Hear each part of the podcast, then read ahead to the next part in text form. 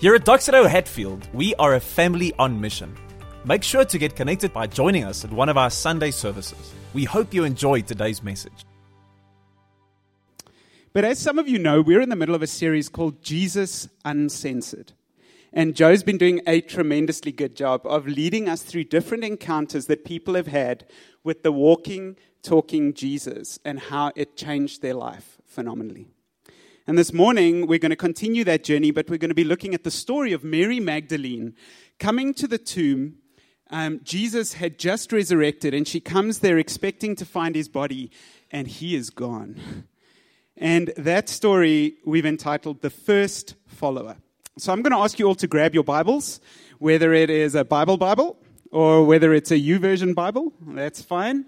And uh, it's, it's, it's a phone. Um, so uh, Mundy's going, no, but, but YouVersion is a Bible Bible. And I'm like, no, this is a Bible Bible. Um, so, so if we can turn to John 20, verse 1 to 18. John 20, verses 1 to 18 together. Just give you a moment to get there. So you guys will see we pick up. Um, Jesus has just been buried in the tomb. His crucifixion had just happened. And what actually had happened is it was sundown. They were preparing for, um, for uh, uh um, the Sabbath, and they literally had to place Jesus in the tomb, do what they could. Um, but many theologians believe there wasn't enough time to even finish the preparations um, on Jesus' body when they placed him there. And now we pick up verse 1. Now, the first day of the week, Mary Magdalene went to the tomb early while it was still dark, and she saw that the stone had been rolled away from the tomb. Then she ran and she came to Simon Peter and to the other disciple whom Jesus loved, and said to them, They have taken away the Lord out of the tomb, and we do not know where they have laid him. Peter therefore went out, and the other disciple, and were going to the tomb. So they both ran together, and the other disciple outran Peter and came to the tomb first. And he, stooping down and looking in, saw the linen cloths lying there, yet he did not go in. Then Simon Peter came, following him, and went into the tomb, and he saw the linen cloths lying there, and the handkerchief that had been around his head, not lying with the linen cloths, but folded together in a place by itself. Then the other disciple who came to the tomb first went in also, and he saw and believed. For as yet they did not know the scripture that he must rise again from the dead. Then the disciples went away again to their homes, but Mary stood outside by the tomb weeping. And she wept. She stooped down and she looked into the tomb, and she saw two angels in white sitting, one at the head and the other at the feet where the body of Jesus had lain. And then they said to her, Woman, why are you weeping? She said to them, Because they've taken away my Lord, and I don't know where they've laid him. Now, when she'd said this, she turned around and she saw Jesus standing there, and she did not know that it was Jesus. Jesus said to her, Woman, why are you weeping? Whom are you seeking? She, supposing him to be the gardener, said to him, Sir, if you've carried him away, tell me where you've laid him, and I will take him away. And Jesus said to her, Mary. She turned and said to him, Rabboni, which is to say, teacher. And Jesus said to her, Do not cling to me, for I have not yet ascended to my Father, but go to my brethren and say to them, I am ascending to my Father and your Father, and to my God and your God. And Mary Magdalene came and told the disciples that she had seen the Lord and that he had spoken these things to her. Can you try to imagine, just for a moment, what it must have been like for Mary? She comes and she's ready to finish preparing the body of Jesus, her Savior, her teacher, the one she's followed, the one she devoted her life, everything to, is dead. And she's utterly devastated. And due to the Sabbath, Jesus' body was laid in the tomb, and many believe there wasn't time to finish preparing the body properly.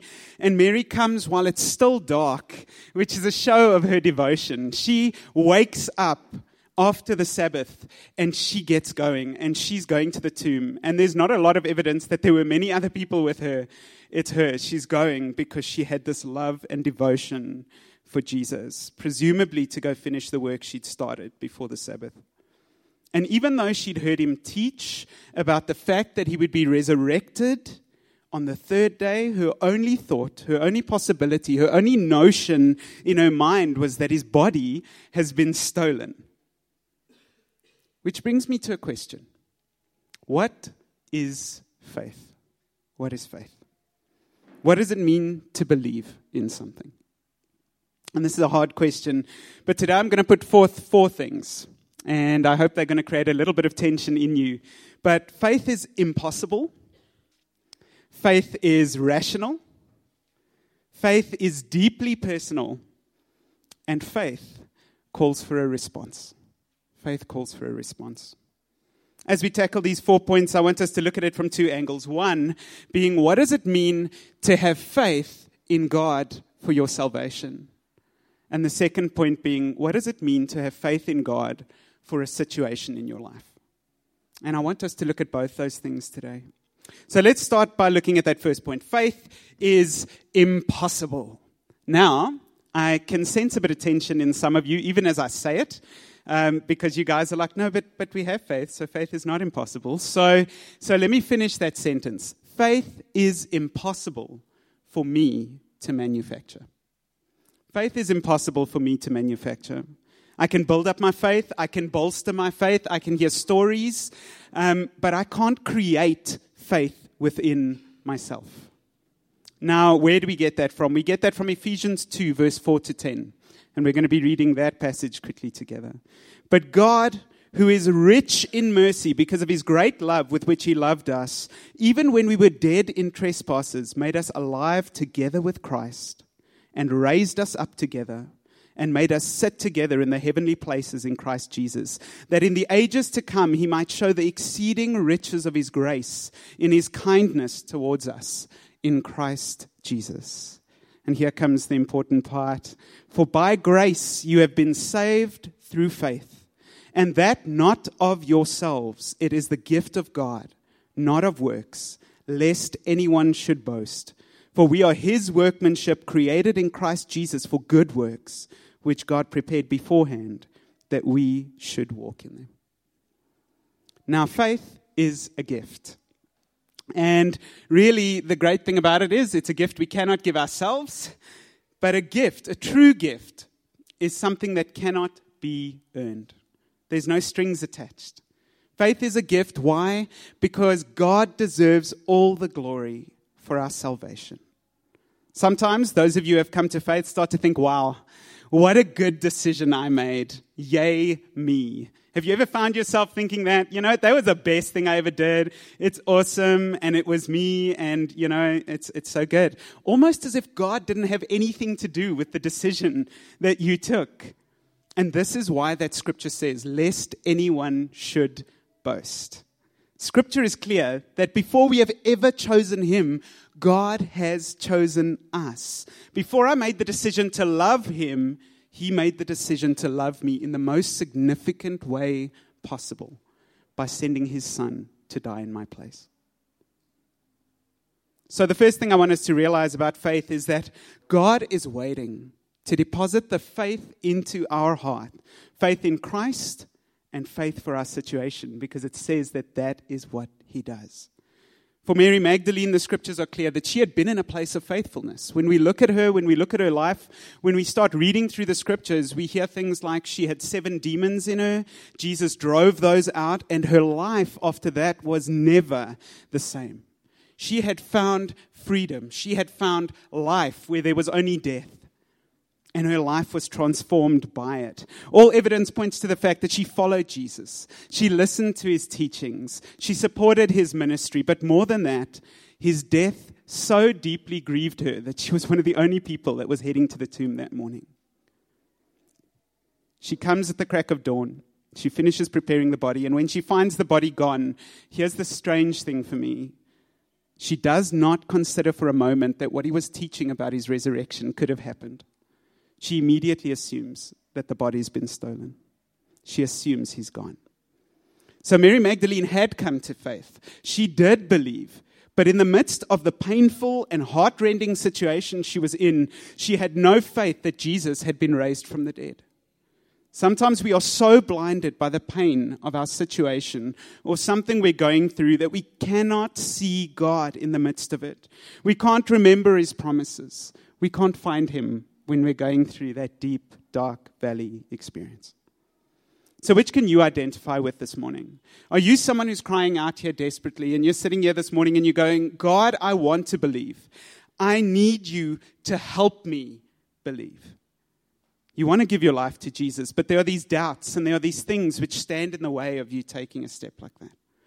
Or maybe you're someone who has bought in. You are so in, you, you believe God, you are in it, you have given your life, and, and you, you cherish your relationship with Him. But there is that one area of your life that you're struggling to trust God for.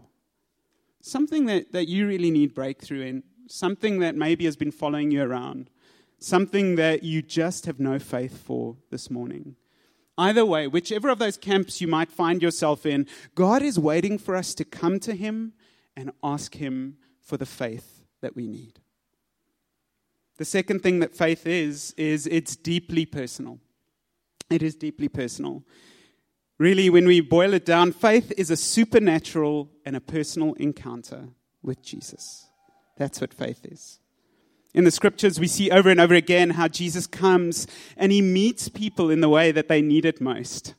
And Joe was speaking about it to us a couple of weeks ago, where he was speaking about Mary and Martha, and how really for Martha, what she needed in that moment most was she needed a truth encounter, and she needed Jesus to just come drop a truth bomb in her heart.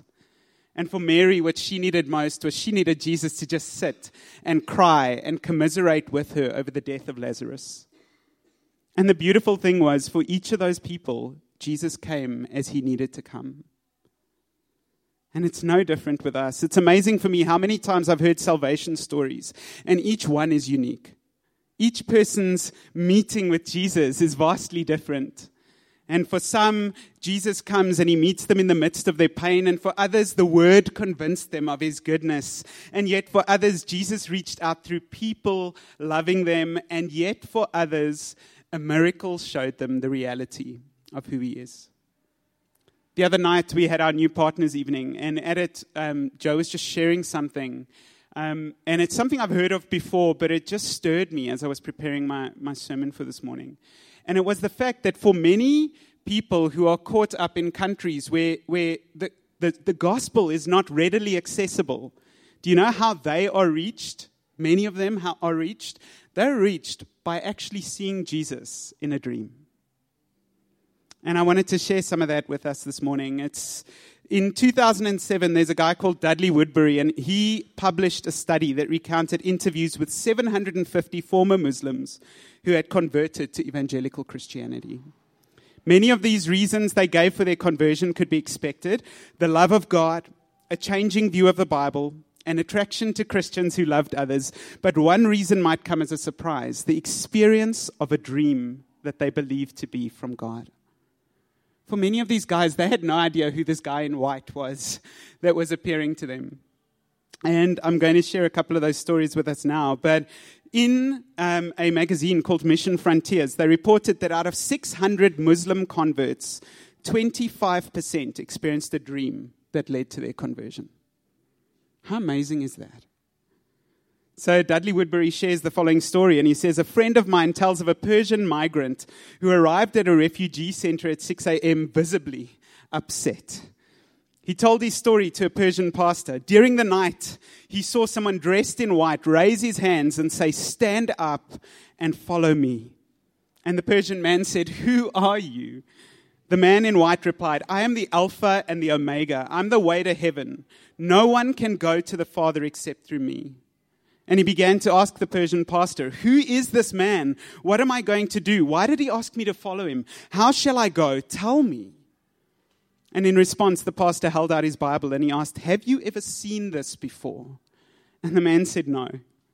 Do you know what it is? He asked him. And he said, No. The pastor then opened to the book of Revelation, where he read to him, I am Alpha and Omega, the beginning and the end. The man started crying immediately and he said, How can I accept him? How can I follow him? So the pastor led him in prayer and peace came over him. The pastor then gave the man a Bible and told him to hide it, since the Muslims in the camps would cause him trouble. But the man replied as follows The Jesus that I met today, he's more powerful than the Muslims in the camp. He left an hour later, he left, and an hour later he returned with 10 Persians. And he told the pastor, These people want a Bible. No one had to teach him an evangelical strategy. He just went out and he spoke about his encounter with Jesus. You know what? Another friend of his uh, shared the following experience. She had heard the gospel in Athens, but she struggled to believe. She really did. One day she went home despondent and she hid behind the couch in her family's apartment and she began to pray. And maybe some of us can resonate with this prayer. She went, You know what, God? Since I have absolutely no excuse, absolutely none, I've run out of excuses.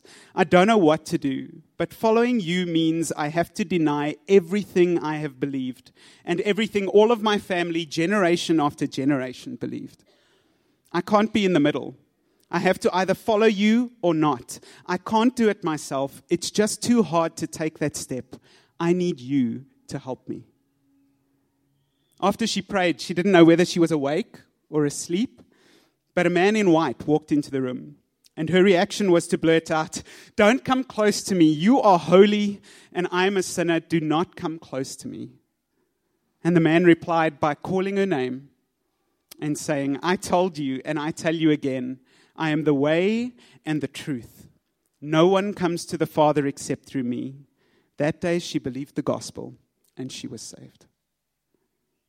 Jesus comes and he meets us in exactly the way we need it. He comes and he meets us in the place we find ourselves, and he is waiting to come and have a deeply personal encounter with us today. Mary's in the tomb. She's unable to believe that Jesus was resurrected, and she's convinced that someone has taken his body and someone has stolen her Lord. And Jesus appears to her, and she assumes he's the gardener. And isn't that just the way it is with us sometimes? In the midst of wherever we find ourselves, our doubts make us blind, or maybe it's our pain that blinds us, or the reality of how hard the situation is. How can this thing possibly ever work out?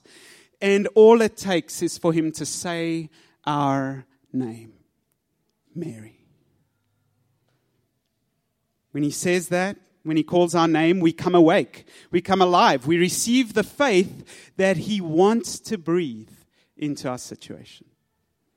Let's watch a clip together quickly.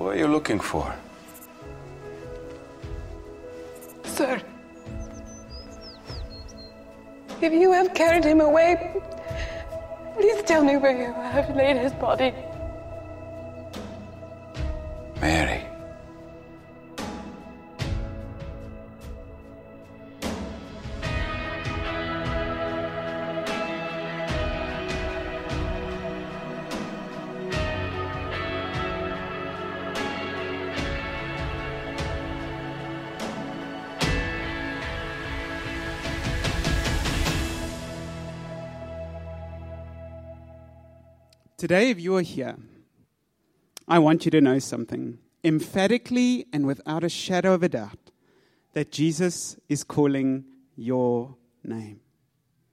If you're lost and you don't know him as your savior, he's calling out your name. And if you know him but you feel like you've lost sight of him, he is calling out your name.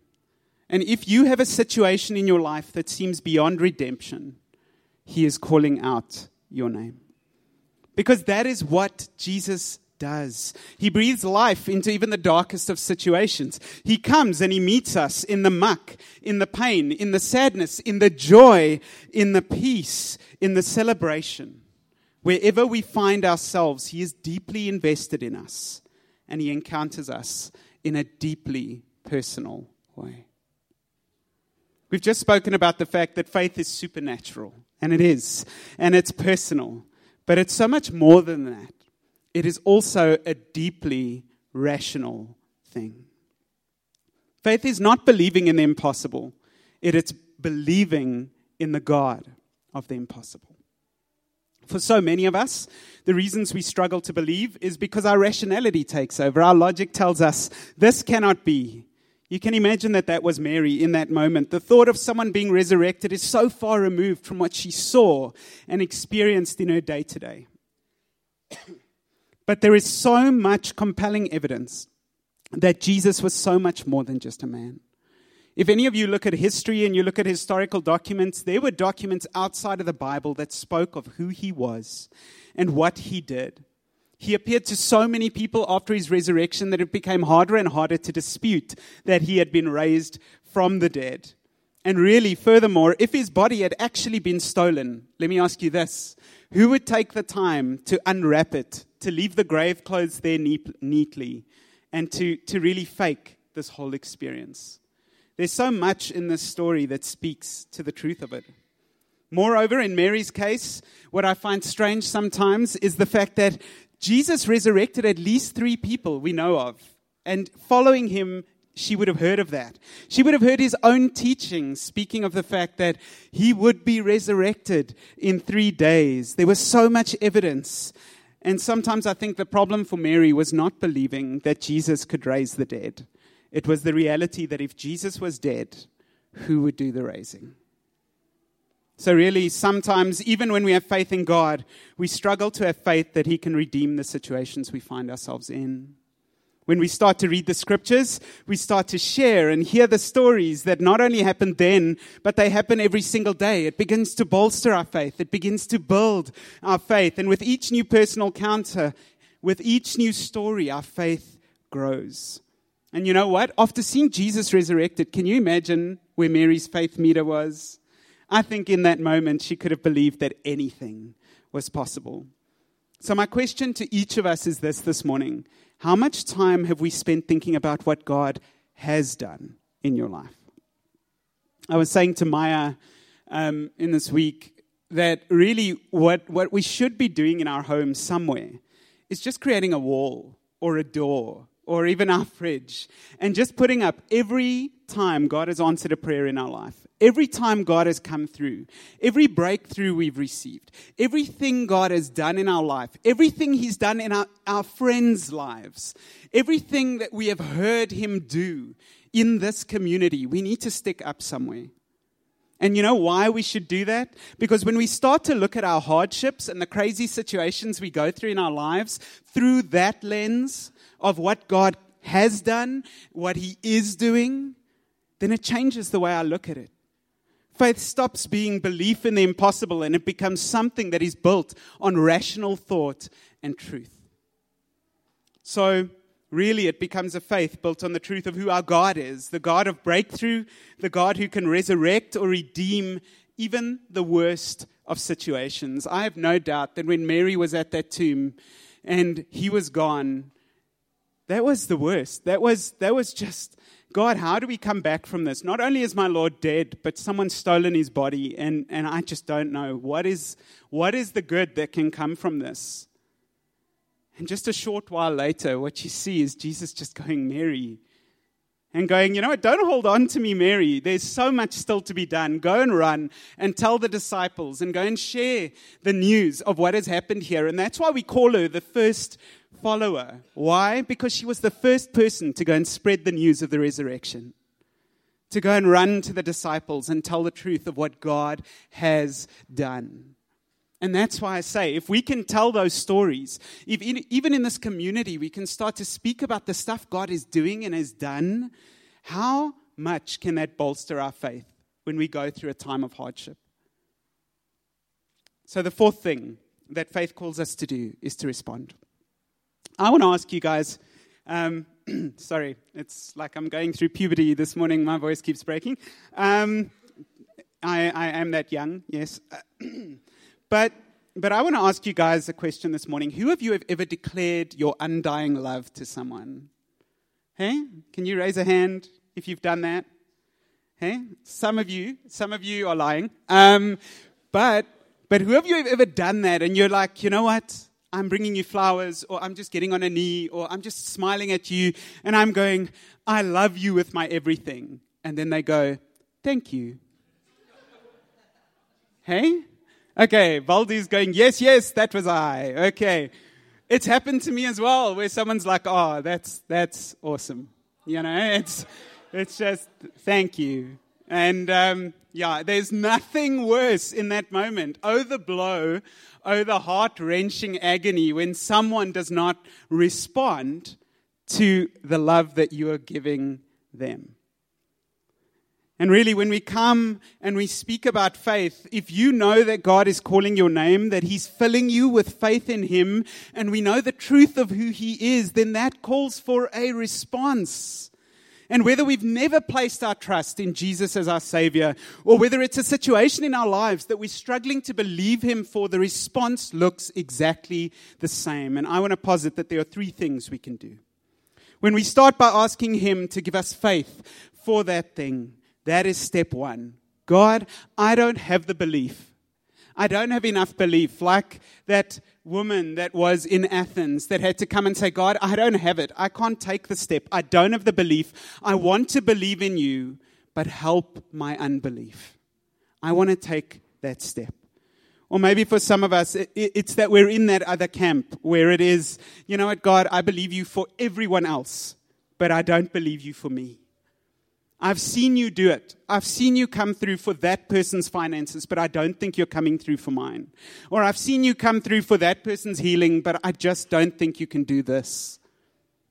And maybe we find ourselves in that camp. And if you're in that camp, I just want to say to you today ask for the faith you need, and God will bring it to you. So that's the first thing we can do. We can ask God to give us faith. The second thing we can start to do is to doubt our doubts. We're great at doubting that God can do what He says He's going to do, or that He is who He says He is. But what would it look like for a moment if we start to doubt the doubts we have? The doubts about ourselves. How many of us are not coming to the faith? And we know people that aren't coming to the faith because they're like, you just don't know what I've done. You have no idea what my past looks like. You don't know who I am when I walk out of the doors of this church. So why on earth would God want me? Or maybe it's a performance thing and you're like, you know what, I've only done quiet time once this week and God is not possibly going to give me breakthrough in this area of my life because I have not done enough to make him love me. And there's a problem with that. The problem with that is it's simply not true. So, what would it look like for us this morning if we can start to doubt the things that we have been believing about ourselves, about God, about His breakthrough, about the situation we face for a moment and let a little bit of truth slip in? And I want to tell you if we can have faith and if we can start to doubt our doubts, we've already taken two mightily powerful steps. But the third thing I want to ask us to do is I want to ask us to create space for personal encounters with God. And you know why? Because when we create space for those personal encounters, then it means that God can speak into our situation and He can speak truth. If you're here this morning, it's because you created space for God to come and speak into your situation, to speak into your life. You actually came and got out of bed. Well done. Because God is here and He wants to speak into your heart. But we need to keep creating that space. I don't know about you, but have any of you ever had it where you see a friend and it's so great when you're with them, and after a while, let's say you haven't seen them for a month or two, you start to doubt, you know what, does this person actually like me? Appreciate me. You start to doubt the friendship a little bit. And you start to doubt who the person is. You know, were they ever a friend? And then you have coffee with them and you see them again and again. You're like, yes, this is a friend. I know who they are. I know who they really are. And it's the same with God. The more we have those personal encounters, the more we're able to reinforce the truth of who He is for us and what He thinks about us. For me, I look at Mary and I look at what she did in that moment. And I look at the fact that she was the only one heading to the tomb that morning. You know what she was doing? She was creating space for an encounter. It made no sense for Jesus to appear to Mary. Why? Because in that day and age, if a woman was giving testimony, her testimony was immediately discounted. And you know why? Because apparently women are overly emotional and bring emotion into everything. And that's not my words, that is straight out of the commentary. They were like, no, but men are rational and they're straight laced and they, they always get the facts right. Oddly enough, in, in my life, Maya is that person and I am the crazy, overly emotional one. Um, so, no, they had it a little bit wrong. But Jesus decides to appear to Mary, of all people. And here she goes, and she's the first person to see him, and she has to go spread the testimony and run back and give this word to the disciples. How beautiful is that? She creates space for an encounter, and forever she becomes the first one to go and carry the gospel out and share it with the disciples. I think there's a beautiful thing that happened there. The more we encounter him, the more we allow him to call our name, the more we allow him to speak into the situations we find ourselves in, the more chance there is for his truth to replace the falsehoods we believe and we live under.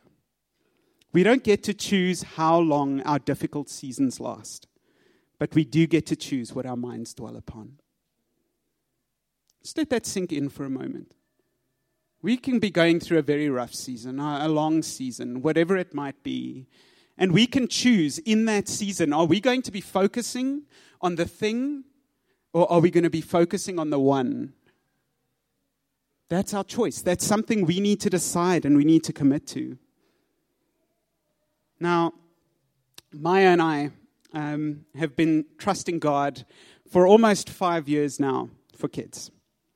We've heard that God will give us children. We've been given word about that. But after many doctor's visits and a couple of rounds of IVF and a heck of a lot of money, um, we've come to the conclusion and realization that we may never have children of our own, or biological children, as it were. Let me, my wife just pointed a finger at me. But does this change what we know to be true? Does it change what we believe God has said to us? No. Does it uh, mean that we've never been frustrated or cried or had crazy days where we're just like, God, what on earth are you doing? No, it does not mean that at all. But we've got a choice to make. We can make our infertility journey our focus, or we can choose to focus on Jesus and trust that He has a good, good plan for us plan for a hope and plan for a future. Our struggles, our past, our doubts can be our focus or we can choose to find Him in the midst of everything and to focus on Him. So, this morning we're going to be going into a bit of a time of ministry and, and we're going to be praying for people in this place. And really, I first want to speak to those of you who have maybe never made a decision, never made a decision to follow Jesus. And my question to you today is simply this What would it look like to doubt your doubts and to stop listening to all the reasons the enemy is giving you for why you are not good enough, for why God is not who he says he is, and to simply ask Jesus to come and give you faith in him this morning. Is Jesus calling your name today? And if so, will you pray with me? Let's all bow our heads and pray. Just repeat after me if that's you this morning. Father, thank you for loving me. Thank you for sending your son, Jesus. Thank you that he died on the cross for me. And right now, I receive your grace. I receive your love. I receive your mercy. I give you my life. Take my past and make me new. Amen. Now, if you just prayed this prayer this morning, you have made the most important decision you will ever make in your life. And we would ask you, consider after the service just heading to the New Life table there in the corner. And we've got a couple of guys that would love to just come and pray with you and to spend a bit of time with you and give you a booklet to work through.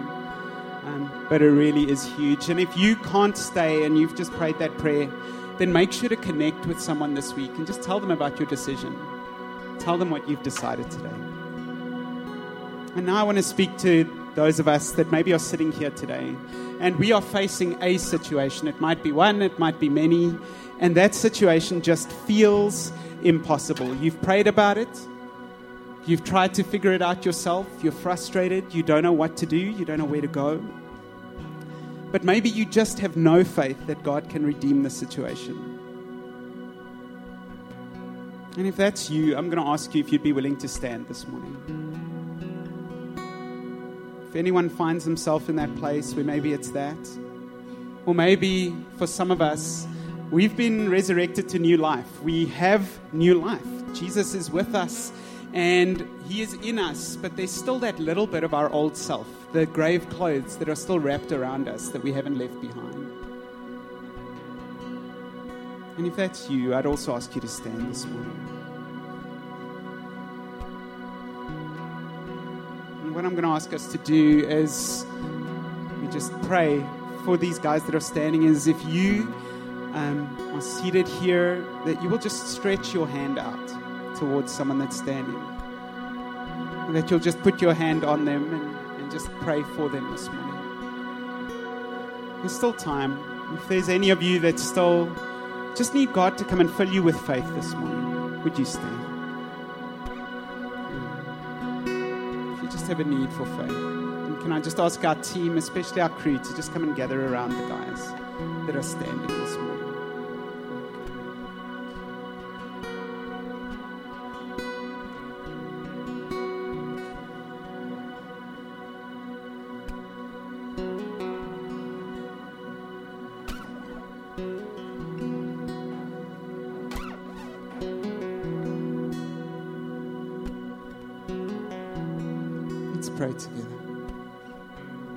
God, we come before you this morning.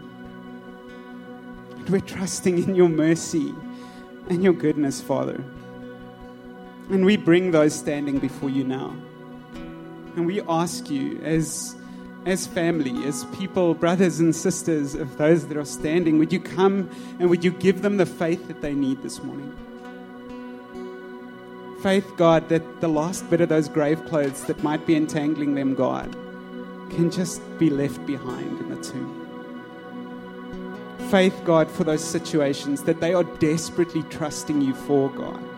Because the truth is, that is who you are. You're a God of resurrection. You are a God who brings life where there was only death. You are a God who just wants to come and breathe faith and life and hope and peace into the hard situations that we face. Would you come and do that for those standing this morning, God? And God, I really feel in my heart that there are some people that are still sitting. And I just want to pray, God, that they will not be excluded simply because they didn't stand this morning, but that for each person that is here, God, that needs an infilling of your Holy Spirit and your faith this morning, would you come and deposit that in us, God? And would you allow us to just experience that peace that comes from knowing that you have this? Would you come and pour that peace down on each person here, God? You come and spread your peace, your hope, your faith into us? You are the God of impossible God, and for each of the people standing, we trust you for breakthrough. Because you were resurrected, Jesus, we can experience that same resurrection power in our lives today. Would you breathe life into the dead places in our lives? We love you. We trust you. And we receive an infilling of your spirit now. In Jesus' name. In Jesus' name.